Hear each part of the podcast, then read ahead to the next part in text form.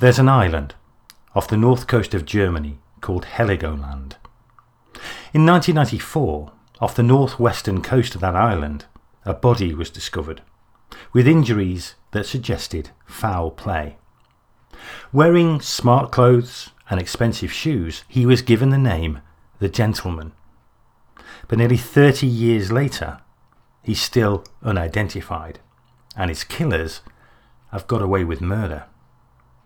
Welcome to the mysterious case of the Gentleman of Heligoland, one of Europe's most baffling unsolved crimes.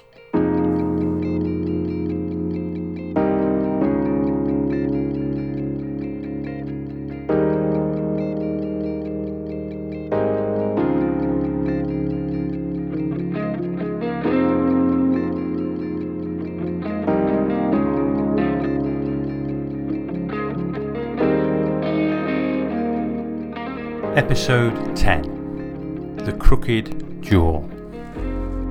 You'll remember, in the last episode, we solved the mystery of the man who fell from the Pride of Flanders in April 1994, and we determined, based on his height, that he couldn't have been the Gentleman of Heligoland.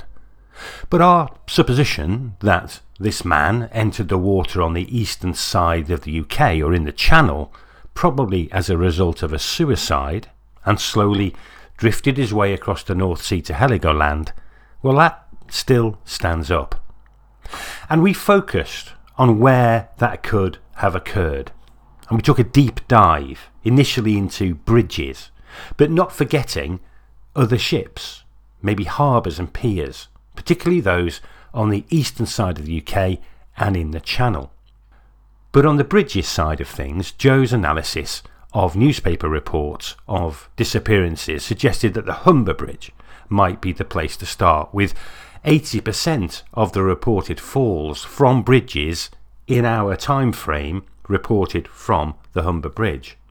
In this episode, the final episode of the current season, we're going to start to take a closer look of people who went missing from bridges, ships and harbours and piers.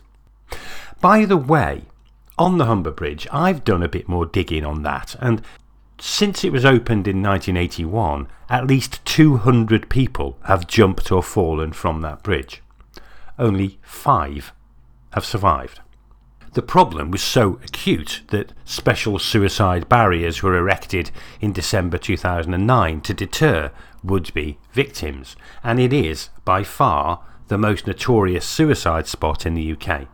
It is also, as the crow flies, the closest bridge in the UK to Heligoland, roughly 500 kilometres or 300 miles, in a perfectly westerly direction from Heligoland. And as we found out in this podcast, that correlates exactly with the direction of the current flow. So that was the plan.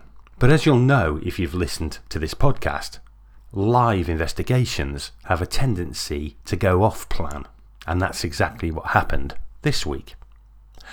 I received another message this week from a listener with what I felt were some very, very important points about dentistry. I was contacted by a lady called Josefine Nagy, based in Augsburg, Bavaria, Germany. Josefine, as well as being a listener to the podcast, is a dentist, and she'd noticed a couple of unusual traits when she saw the image of the skull that was published in Die Zeit. Her ideas really piqued my interest, so I arranged to have a conversation with Josefine to try and understand a little bit more about what she was suggesting. And this is that conversation, and I think you'll find it interesting.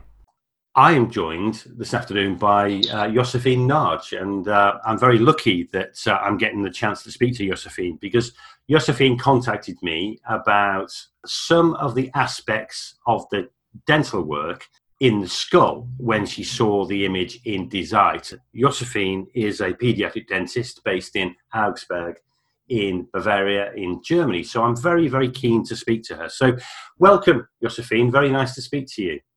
Hi Ken, thanks for having me. Clearly, you're an expert in these fields. So when you saw that skull in Die Zeit, certain things jumped out at you, didn't they? And I'm interested just for you to describe what your initial reactions were looking at that photograph. Yeah, first of all, I have to tell you, I'm a pediatric dentist, so I'm kind of trained to see these things. And I looked at the skull and I saw that he had this crossbite, which means that the upper and lower teeth don't fit together. And his crossbite is a posterior crossbite on the left side, which means that the lower molars, usually when you close your mouth, the upper teeth embrace your lower teeth. And in this case, on the lower side, it's the other way. You can see that in the skull. So normally in a healthy skull, the upper teeth and the lower teeth fit together neatly. In this case, it's not happening, and there seems to be some kind of asymmetry between the upper teeth and the lower teeth. Have I understood that correctly? Correct. Okay.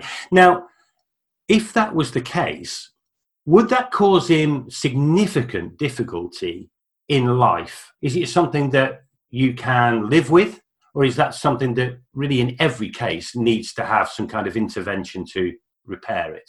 Well, as a dentist, I can tell you that it really needs intervention, because you would have problems with your joints, and you would have pain maybe.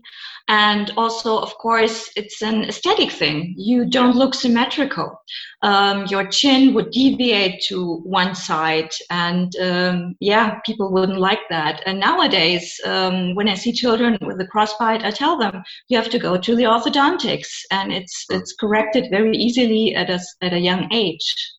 You could live with it. I mean, there are some famous people having crossbites, like that actor John Turturro. They can live with it. They just look, they have a distinctive look.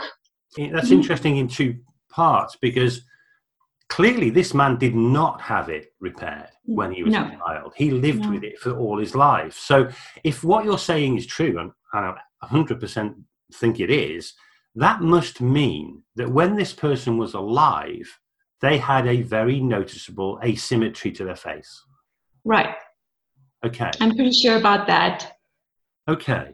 So, and just for my benefit, that asymmetry would show itself in which way? Would his lower jaw be to the right or to the left of his upper jaw? To the left in this case. Okay. That's very interesting. And if I was talking to him as I'm talking to you now, I would see it. Yes, you would see it. That's very interesting. Well, that's helpful. Now, that brings me to another point, which is when I was looking at the mock-up that the police in Germany had produced for this man, I didn't see it there. That was a symmetrical face. What's your thoughts on that? That it's not right.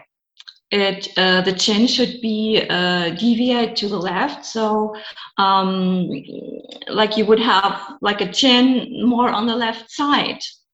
I really think that it's not a right image. Well, that's fascinating, because images are so critical when people are trying to identify people, something which is perhaps the most noticeable part of that man's face seems to have been missed off the reproduction of the face. Absolutely. And people may say, well, maybe they didn't put the skull together right, that they just messed up the skull. But you can clearly see that the socket and the condyle are fitting together. So it's really a crossbite, and you can also see it in the teeth. So I'm 100% sure he had a crossbite on the left side. So there could be an explanation that post-mortem, when they put this skull together, they could have made a mistake and misaligned it before they took a photograph, and that could explain it. But what you're saying is actually there's evidence of this was how it was for the perpetuity of his life. Yes, there's evidence in the upper teeth. and the molars of the upper jaw. You can see on the left side that they are very steep, and on the right side they fan out a little bit. So that's really an indication for a crossbite.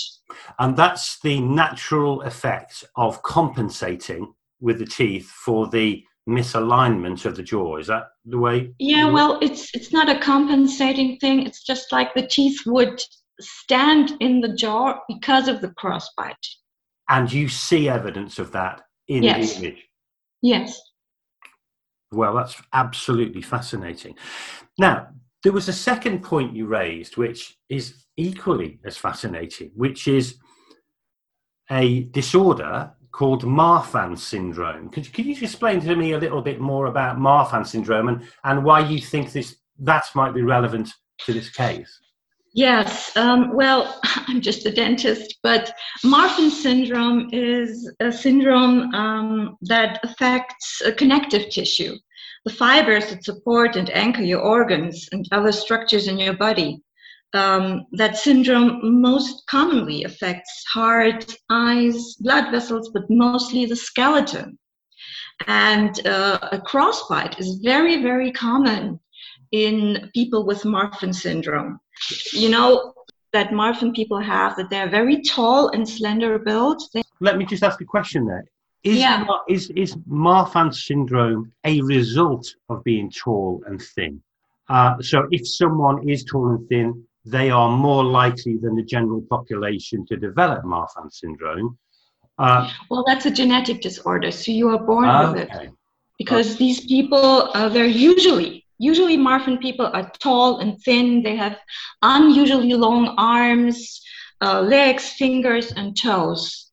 And you can sometimes see that they have like a head that's not big enough for the tall body, and they have long arms, and you look at them and they look very, the proportions are not right. And in fact, I had a friend in school, he had Marfans, and he was very tall.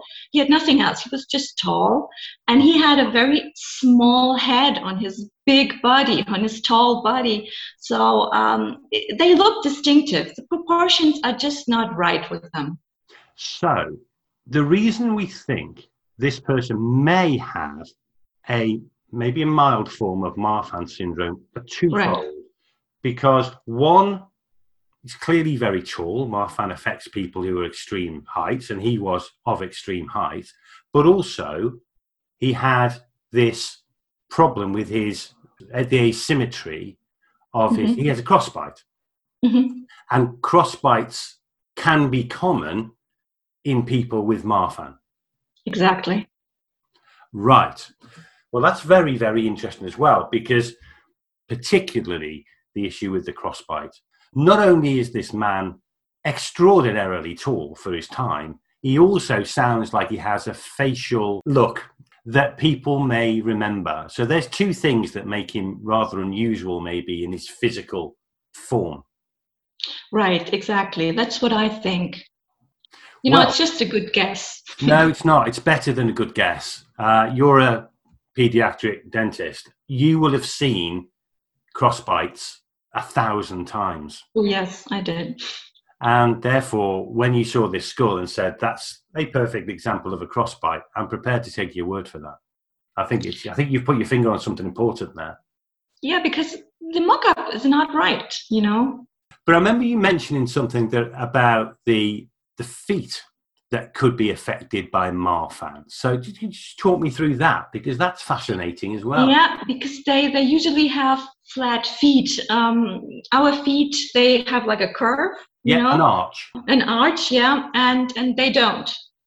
So if they walk on sand, you really can see their the sole of the foot is fully formed into the sand. Into the sand, and that's why it could be that the shoes are worn out like that.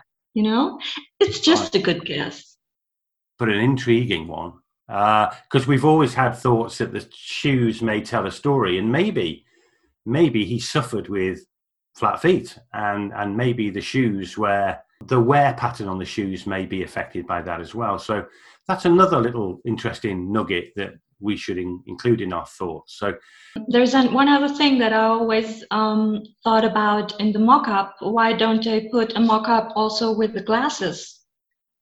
Usually if you do mock-ups, you try to put some, options there. And Marfan people also usually have glasses because they have problems with their sight. Just a thought. It could be a totally different mock-up, with the chin on deviating to the left side and glasses. And, of course, he was 50. Most 50-year-olds wear glasses. Well, that's interesting. I'm happy I could help. No, well, so am I. That's really fascinating information. I'm grateful. Well, thank you so much for listening to me.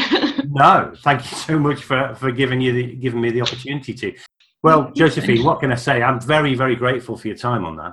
No problem. And it's another brilliant example of where people who listen to the podcast get involved in the podcast. Brilliant. Thanks, Josephine. I really appreciate it. Thank you very much. Thanks for downloading the podcast and for staying with the story all the way through to the end of this first season. It feels like we're reaching a natural hiatus with the Gentleman podcast. There's work to do that needs to happen in the background. From the first episode to the last episode, I think we've deepened the knowledge base and expanded the range of probabilities that need to be thought about in relation to this case. And I think we've helped the German police do that. We've also uncovered some very unusual mysteries in their own right in the journey, and quite a few characters along the way. A Facebook follower, Sarah Feltham in Australia, described this week the approach to our podcast. She gave it a new name. She called it a live whodunit. And I love that description because I think that exactly encapsulates what we do. Live whodunits. And that's what we'll continue to do. So thanks, Sarah. A couple of other things to mention. Me and Ian were interviewed by Tim and Lance from the Crawlspace podcast about this case a couple of weeks ago, and that should be out on Crawlspace in a few weeks. Please look out for that. That was a really enjoyable interview to do, as it always is with Tim and Lance. And also, in an example of how things can come full circle, we were contacted by a journalist who works for Die Zeit last week. He's working on the story and he listens to the podcast. So we've got a meeting set up with him about where we take the story next. That may end up being very useful. Now, there's been quite a lot of debate going on in Gentlemen of Heligoland HQ about how we leave things at the end of season one. We need to have a break because we've got to focus on some other things for a while, and also we need to do some deep digging on some things. But equally, we all feel we're at a very important stage in the investigation, and we simply didn't want to completely disappear at this point. So this is what we've decided to do. We're going to continue with a monthly update on this case, just to keep the wheels turning. Now, that'll appear at the end of each month until we get back into season 2 proper in November. So there'll be a series of monthly summer or autumn specials. The first one will be released on Sunday, July the 24th. But for the last time this season, it's time to get back to the story, because there are a couple of things that emerged this week that I need to tell you about. Do you ever have that really annoying thing happen when, as soon as you put the phone down on somebody, you remember a very important question that you really should have asked that person? Well, that's just happened to me. There was me getting all interested in crossbites and Marfan syndrome when there was a really important question I should have asked Josefine Nagy. Did she think that the tooth loss in the photograph was caused by the incident, or was it a much more long-term situation? Unfortunately, Josephine got back to me straight away. And she was sure that most of the back teeth had been gone for some time before his death.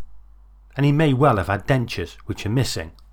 But Josefine thinks that it's very different for the front teeth, where it's possible to see that the holes in the bone are still open.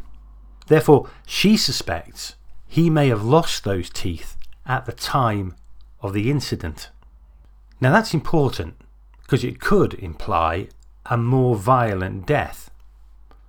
But it also could imply that that incident, which we know caused a serious head injury, there was a skull fracture, may also have dislodged his front teeth.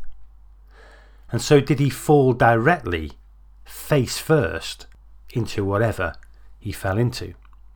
Now, given the skull fracture and the rib fractures and now the front teeth lost in the same incident, that implies a very significant impact on something very hard. This is not simply a fall into water, I don't think. Now, I wanted to bring you up to date as to where we are with the investigations that we've been working on in the last couple of weeks.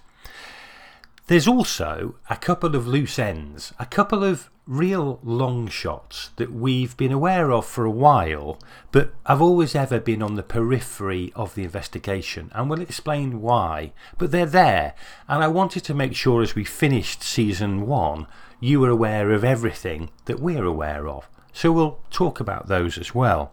And I thought the best way of doing that would be to invite Ian and Joe onto a call and we can discuss all these things. So a couple of days ago we had a Zoom call.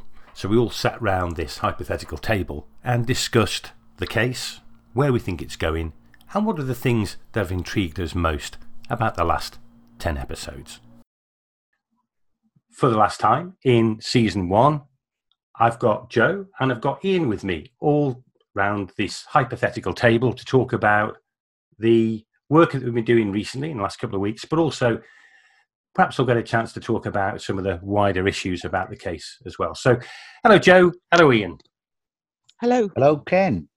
So I guess the first thing we've got to focus on is where we've got to in relation to, we call them Humber jumpers, don't we? That's a little bit. It was me that started that, and I now feel bad about it, Ken, but you should. Never mind. So have we got any further with those? Because I know there was a couple of instances that we saw from 1994. Have we been able to move that forward any? Well, I've had some difficulty because I've realised now that without a name, it's virtually impossible to find people who've died from jumping off the Humber Bridge when they've not been found, because I've discovered through, and it's taken me a long time to do this research, that even if they are declared dead in some way, you know, in a ruling, a death certificate is not issued. And that's, I'm now actually quite stymied by that. So the only way really of tracking these people is not going to be through death certificates. No, it's probably going to be through probate. And that is hard because I think you're already seeing you got to have a name. You think of all the probates. And here's another thing. Sorry, I'm really thought about this, tried things out. I could type in for wills and probate a date of death, 94.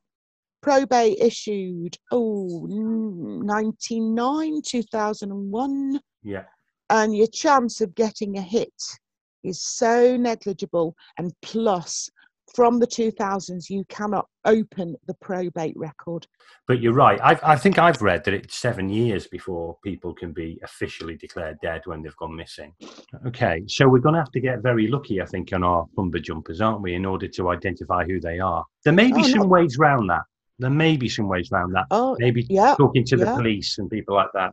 I certainly think so. I think so. Going to have to use our smarts on this one. Yeah, we will. Well, that's why we need a bit of time to really dig into this. It's clearly going to take quite a long time to identify any of these people. Now, I wanted to talk about a couple of people that listeners won't be aware of, but we're aware of. And for one reason or another, and we'll explain the reasoning, they've always been on the periphery of the investigation, although there are certain aspects of them that are of interest to us. Okay, so I'm talking about the man who fell off the Rán Aestrid ferry in 1994, and I'm talking about a man called Andrew Sutherland, who went missing in 1992. So what I'm going to do is read through those two newspaper reports so our listeners are aware of them, and then we'll just talk about, if we can, our thoughts on their relevance. So firstly, an article that is entitled Ferry Death Leap, and is from Kent. And this is from the 18th of June 1994, 3 weeks before the body's found. A man died after jumping off a ferry in the English Channel. Passengers on board the Rán Aestrid ferry saw the 36-year-old man clamber over the safety rails and jump overboard last night. The ship's captain turned the ferry round in a vain bid to rescue the man. That's all it says. The second one is from 1992, November 1992. And this is what that says. Police are concerned for the safety of a 50-year-old man who's not been seen for 11 days. A spokesman said Andrew Sutherland was depressed when he disappeared from his room at the Newlands Croft Hotel in Whitley Bay. He is described as being 6'6", with cropped white hair, and was wearing green trousers, a grey jumper and a green three-quarter length coat when he was last seen. That's all that says. So here are two people that we've not spoken about before on the podcast who are, or we're aware of, that we wanted to make sure our listeners are aware of, but there are weaknesses in both of those people, being the gentleman of Heligoland. So let's deal with the man, the ferryman, first, from Kent, from June 1994. Any thoughts, Ian, on him and chances of him being our man? You know my thoughts on him, Ken. I don't like him for it at all. I think he's 36, which is too young. Yeah. And I think he jumped on the 18th of June. I don't think that's enough time to get there or be as decomposed as the gentleman was. Yeah. So I'm not a massive fan on him. No, and you're right. Those are the absolute weaknesses on this. He's very much at the lower, younger end of the age spectrum for this to be the right man, and it's very late, 3 weeks before, for him. The positive is he definitely jumped off a boat. And by the way, the Rán Aestrid also had those sponsons. It could easily have hit them. And he's in the right place. You know, if you're falling off there between, it was travelling between Ostend and Ramsgate. Yes. Yeah, we think so. We think he's going to Belgium. You see, I'm thinking he actually could have been a Belgian, because then we don't get another mention of him in the papers. No, of course we know. We have limited paper access. We know that. Okay. So, but I've not given up on him by any means. But because I don't want to be cynical, but he could get over to near Heligoland in the time, possibly. Yeah. He could decompose. He could certainly decompose in that time. But on the whole, I am with Ian on this. I think I am too. I think all of us feel that's a real long shot, just given the things that Ian said there, which are absolutely right. So let's move on to Andrew Sutherland. This is a guy, again, you know, I'm interested in your thoughts. Ian, what's your thoughts on Andrew Sutherland? November 92, is that a little bit early?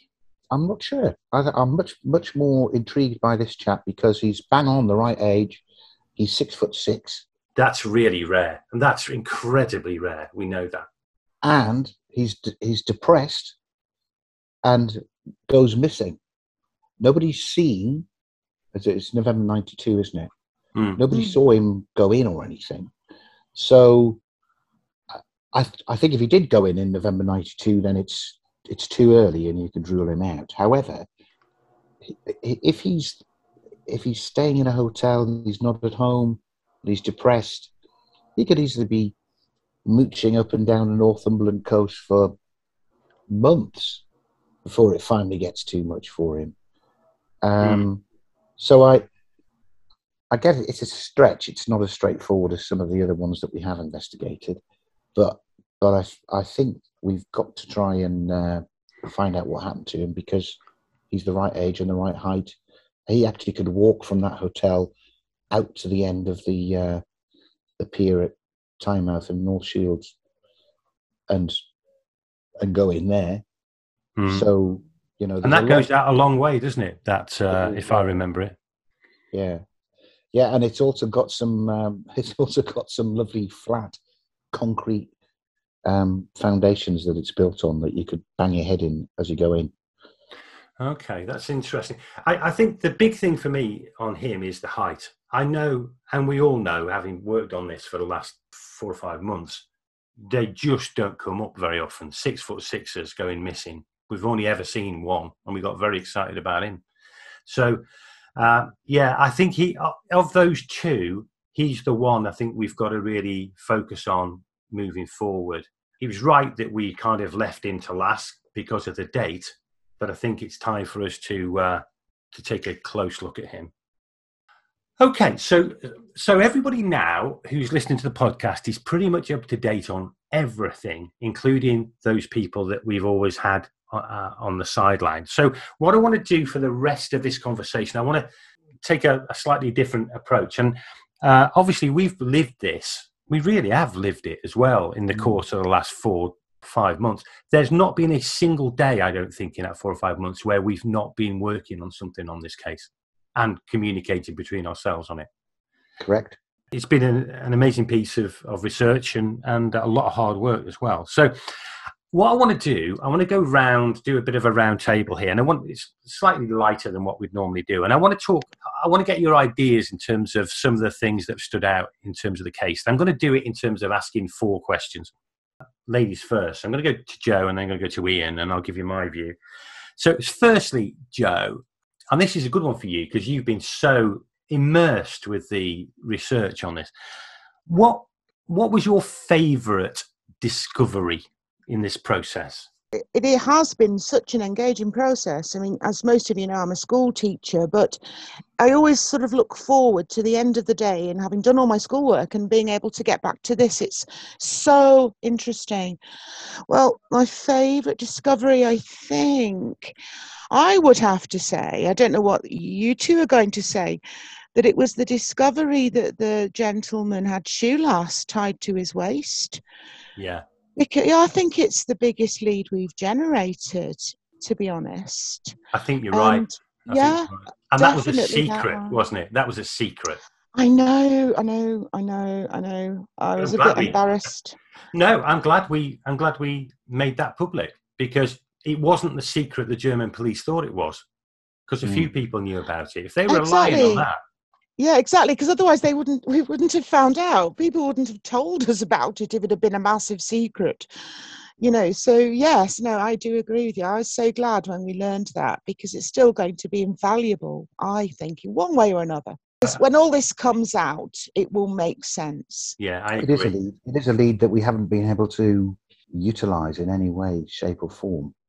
Well, that's probably for the future, isn't it? That's probably for the next episode. Yeah.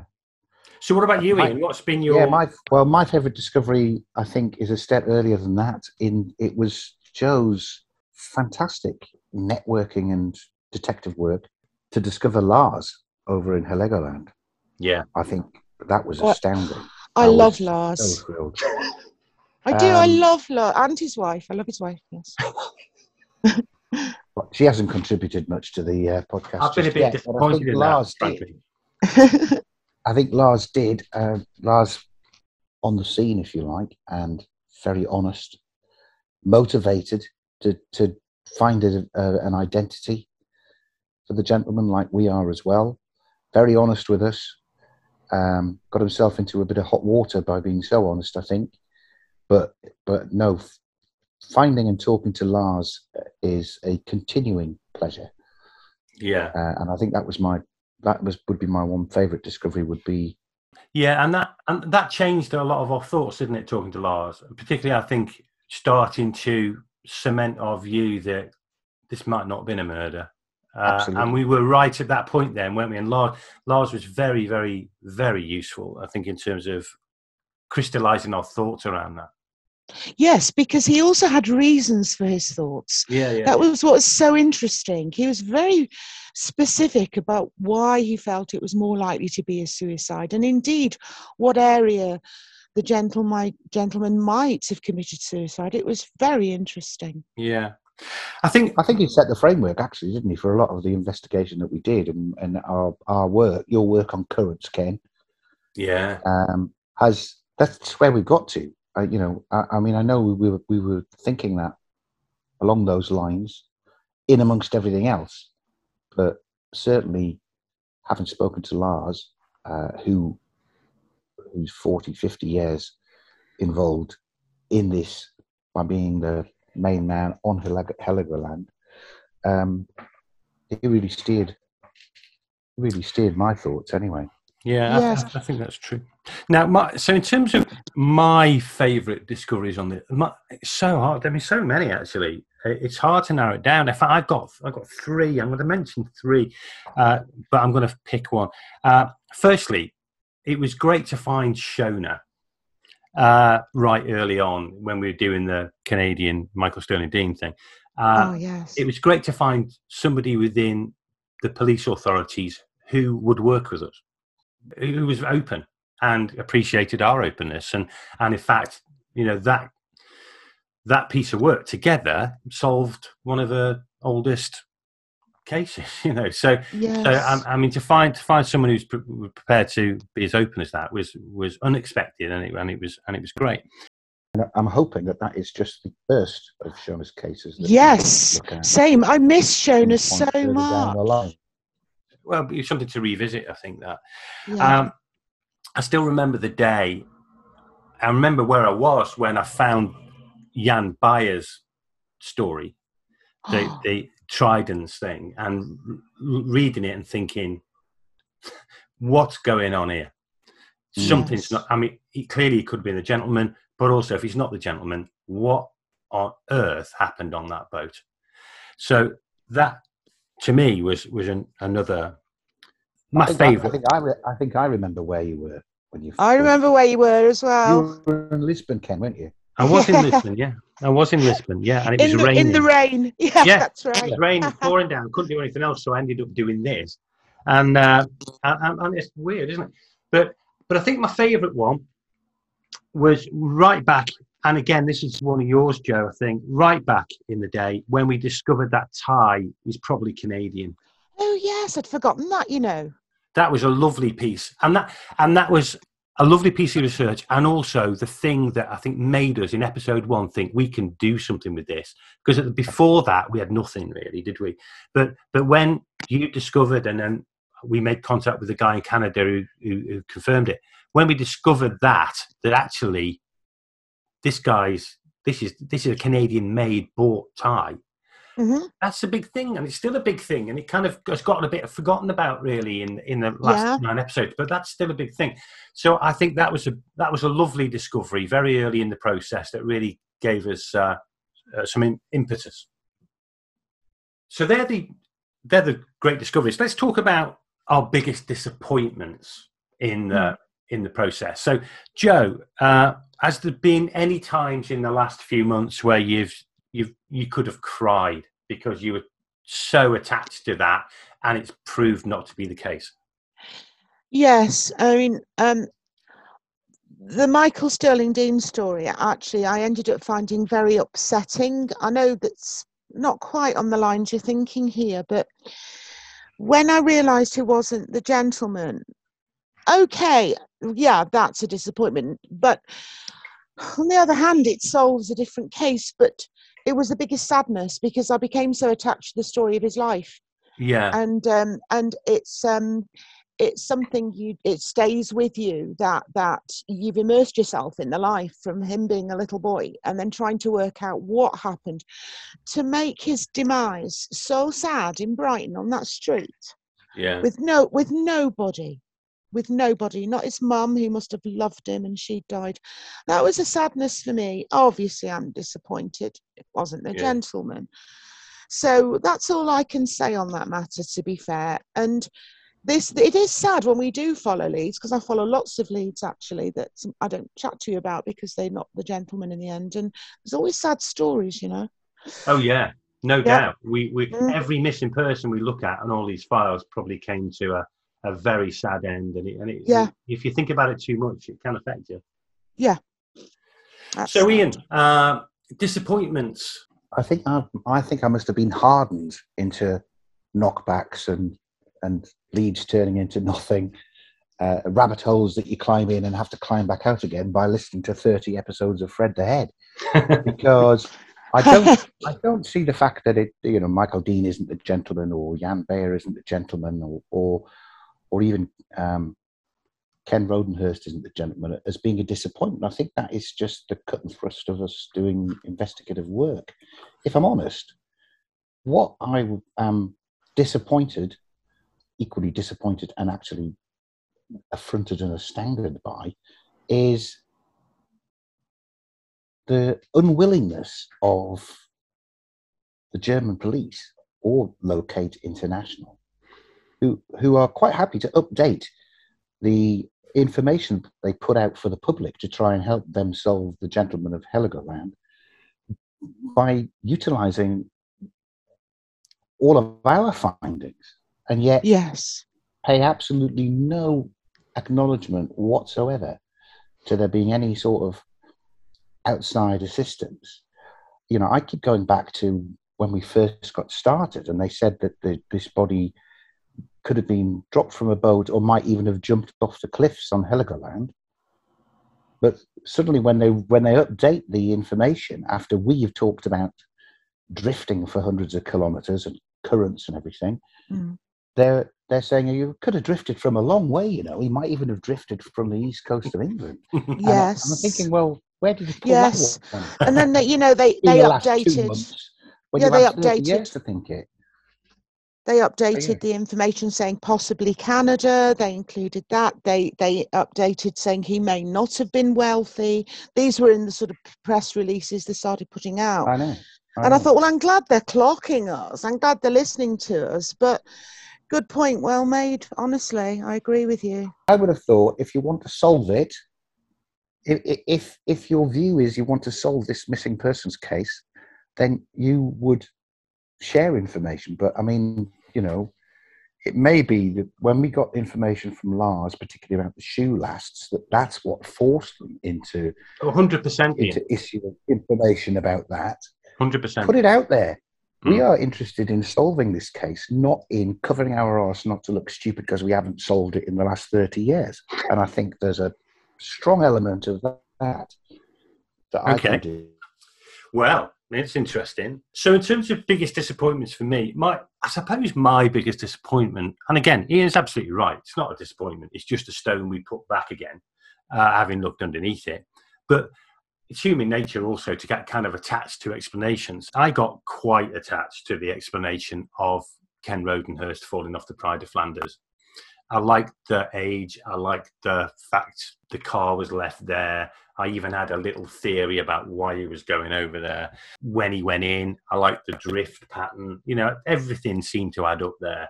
Because we didn't know a name, and we worked so hard to try and find the name. I mean, we all got attached to that one, didn't we?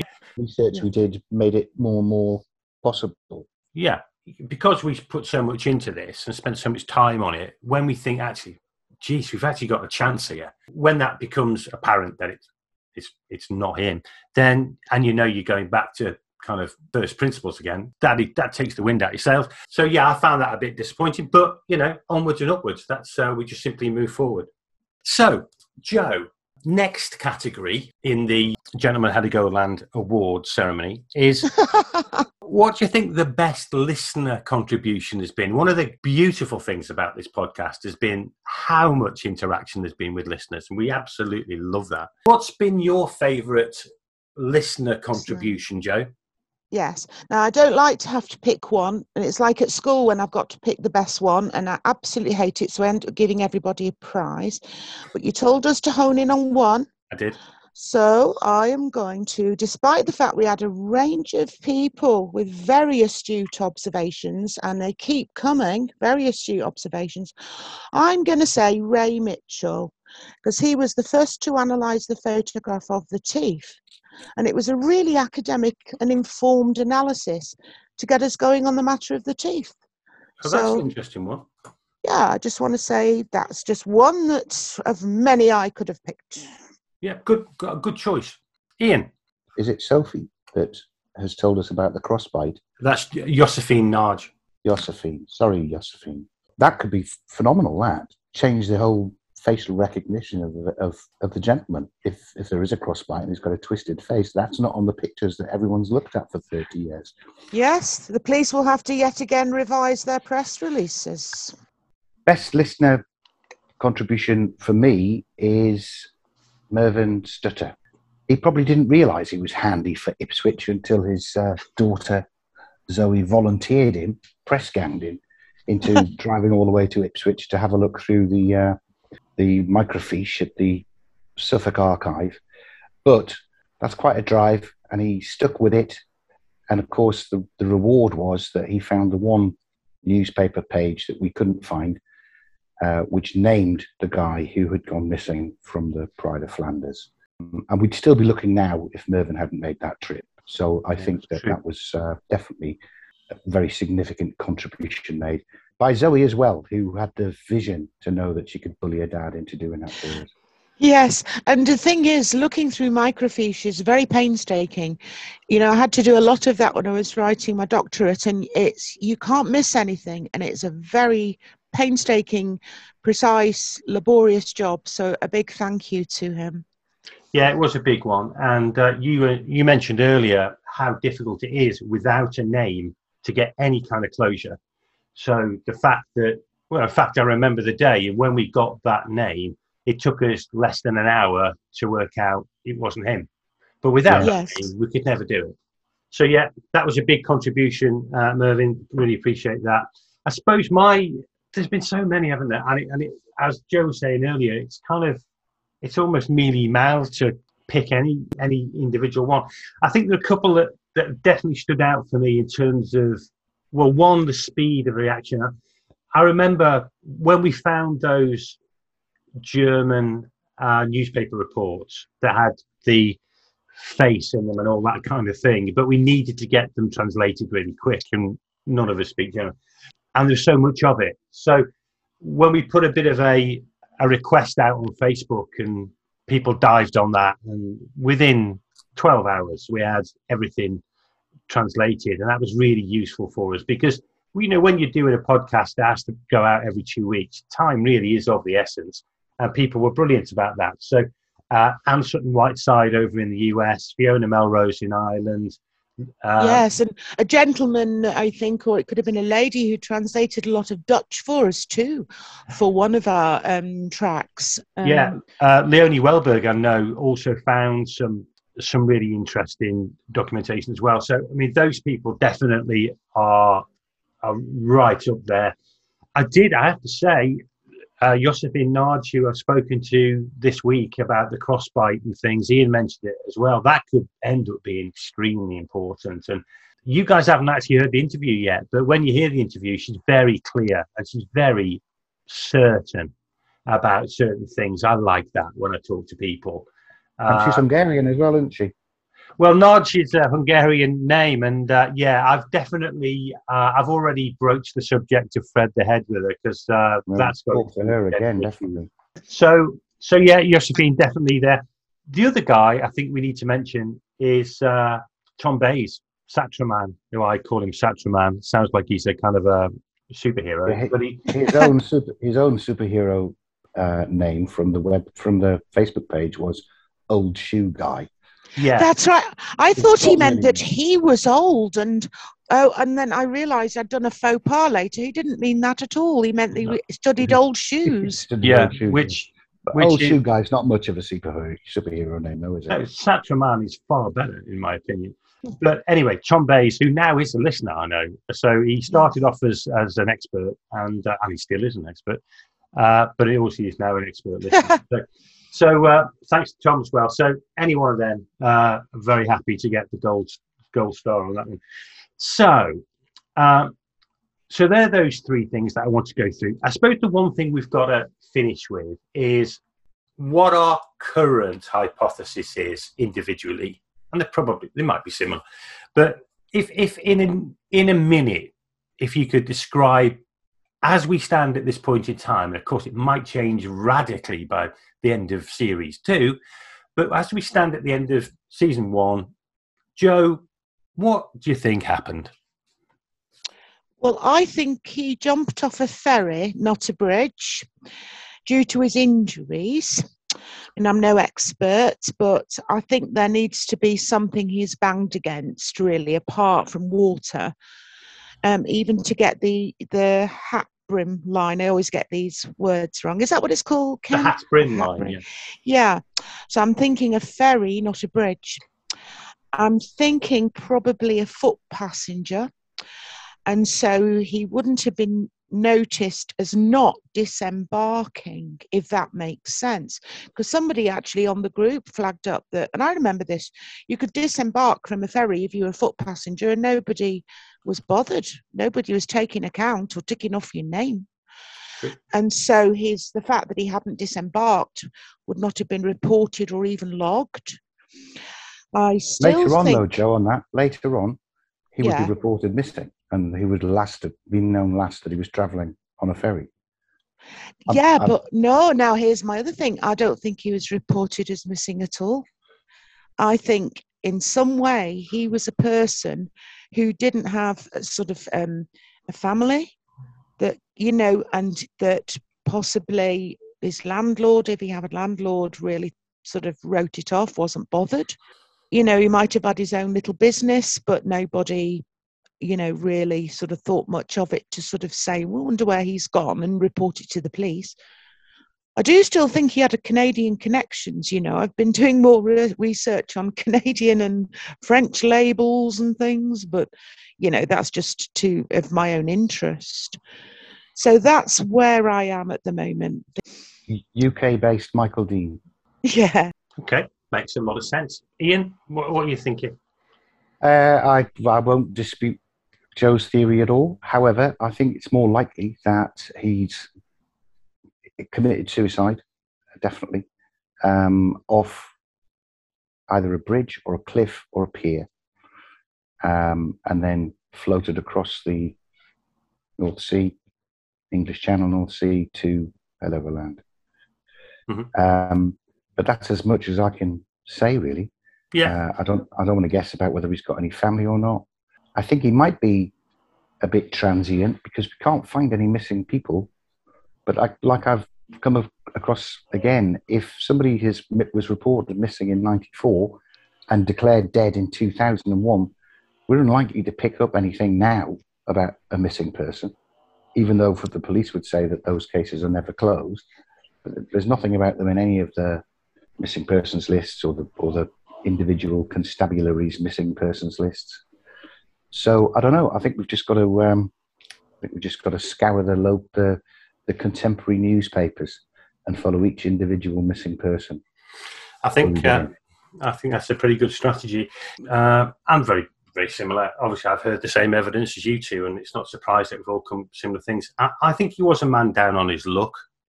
I don't think he's a well-to-do person. I think the whole gentleman thing is a complete red herring. I think this is a man actually probably put his best bib and tucker on to do himself in. I like that idea. Lars came up with that. This was a man preparing for the afterlife by making sure he was wearing his best stuff when he was found. I think there's something in that. I think he had few friends. I think he had few family. I don't think he was widely missed. So that's not going to help us, but I think that's probably the truth. I think he was definitely connected to shoe repair. I think those shoe lasts were his. I don't think anyone else was involved. I think that's what he lived with day by day, how he made his money, and that's what went with him. There was probably some value in them to him, probably some sentimental value as well. He probably sat there one day mending some shoes, thinking, if I ever do myself in, this is how I'll weigh myself down. So I think that's probably the situation. it obviously got too much for him, decided to end his life. I'm kind of quite taken by the Humber. I mean, the Humber is a real hot spot for suicides. It was that year, as we've said already. It is every year, and it's by far the most active suicide spot in the UK. And, you know, it also happens to be the closest place, as the crow flies, to Heligoland. He would have gone straight over if he had managed to go into the sea, and you do manage to go into the sea when you jump off the Humber because it's right in the estuary. So, yeah, it was suicide.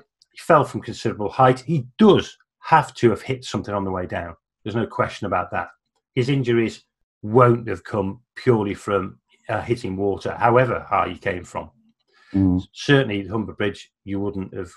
But I think once he'd hit something, he was out cold, probably dead, slipped into the water, drifted away.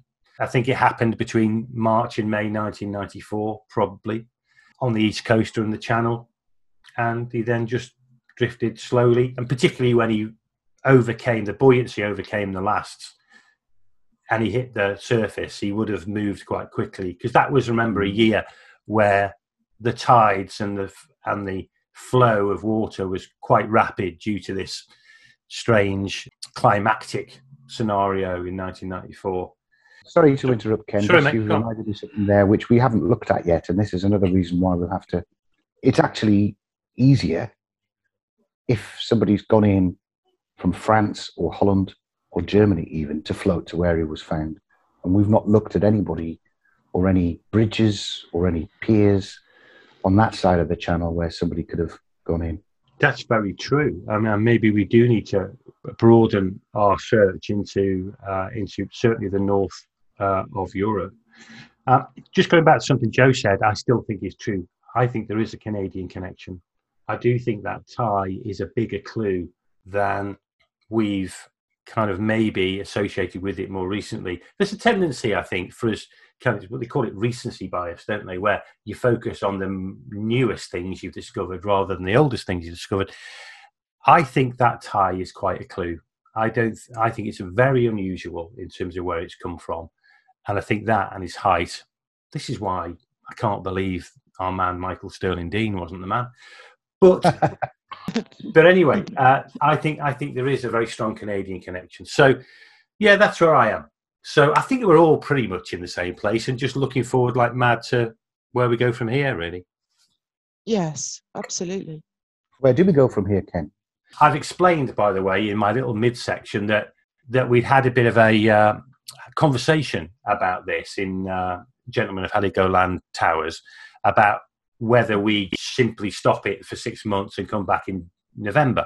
And a very strong case was put forward by yourself, Ian, that actually, we're at such a critical phase, that would be madness. Let's keep it going keep the wheels turning on it so we can keep people informed as we discover things. Good. I think that's sensible. I think we might get a lot more listeners when the Crawlspace interviews put out in America. True. I think that there might be a lot more listeners in Europe once the man from Die Zeit writes up whatever he writes up after we talk to him on Sunday. And I just think if we had disappeared until November, then, you know, effectively all we're doing is taking 4 weeks instead of 2 weeks to put the next one out. So we are still here. Agreed. I think the big thing is each one of us has to leave our paid jobs and just do this all the time and live in a caravan. Because then, you know, and all we've got to pay for is the internet. Obviously, we need that. Then we could actually, you know, continue at full weight with the juggling with all the things we're doing. Just give up our paid jobs, really. Okay. Well, I only have about 10 or 12 hours of financial advice to do each week, so I'm really doing that anyway. It's the living in the caravan that I'm a bit nervous about. I reckon they'd be looking for 3 dead bodies within about. Well, I'd kill Ian within seconds, to be fair. So that was season 1. I hope you enjoyed it. We got far, far further than certainly I expected to when we set out on this journey. A lot of that goes down to Joe and to Ian for the contribution they've made to this podcast. And I think we've narrowed the possibilities down pretty successfully. And I think we've got a clear idea also on how we move forward. So we won't be disappearing. There'll be a new episode being released monthly. So make sure you subscribe to the podcast so you're notified when that happens. But don't forget to join us also on the Mysterious Case of Fred the Head podcast when that starts again in July, because that promises to be very intriguing. But please continue to add your theories and ideas to the Facebook page. There's been some very interesting content on there recently. But until next time, enjoy the summer and have a good one.